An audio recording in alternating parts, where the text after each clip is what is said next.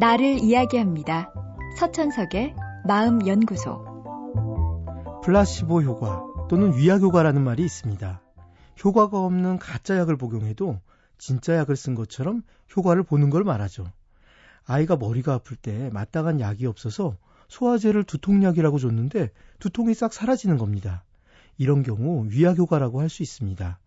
약을 먹었으니 나아질 거란 아이의 심리적인 기대가 실제 효과로 나타나는 거죠. 물론 위약의 효과는 그리 높지 않습니다. 암이나 심근경색 같은 심각한 질병에선 거의 효과가 없습니다. 심리적인 면이 영향을 미칠 때만 효과가 있죠.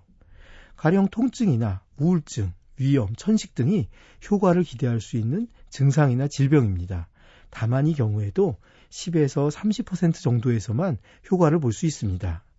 그렇다면 왜 위약 효과는 모든 사람에게 다 나타나지 않고 일부 사람에게만 나타날까요? 미시간 대학의 패시냐 교수와 연구진은 사람들의 성격 특성을 조사한 후에 이들에게 위약 효과를 실험해 봤습니다. 정맥을 통해 통증을 유발하는 약물을 주사한 후에 진통제라며 아무런 효과가 없는 생리식염수를 주사했습니다. 그리고 통증이 얼마나 줄어들었는지를 두뇌 촬영을 통해서 확인해 보았습니다. 그 결과 성격 검사에서 자아 탄력성과 사교성이 좋은 사람, 분노와 짜증이 적은 사람이 위약 효과가 더 크게 나타났습니다. 여기서 자아 탄력성이란 자기를 융통성 있게 조절할 수 있는 능력을 말하는데 참아야 할 땐 충동을 잘 억제하고 그렇지 않을 땐 자기를 적극적으로 표현할 수도 있는 능력입니다. 사교성 역시 다른 사람의 입장을 고려해서 자기의 태도를 적절히 조절할 수 있을 때 높아집니다. 두 가지 성격의 특성은 모두 자기 조절 능력과 깊은 관련이 있습니다. 반면에 분노와 짜증은 자기 조절의 실패를 의미합니다.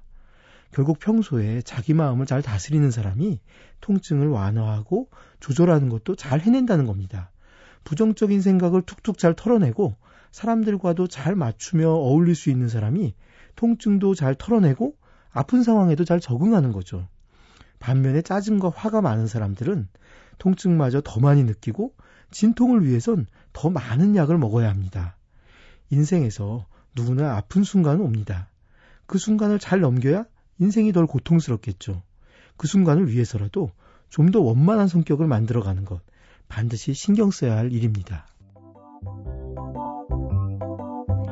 서천석의 마음연구소. 지금까지 정신건강의학과 전문의 서천석이었습니다.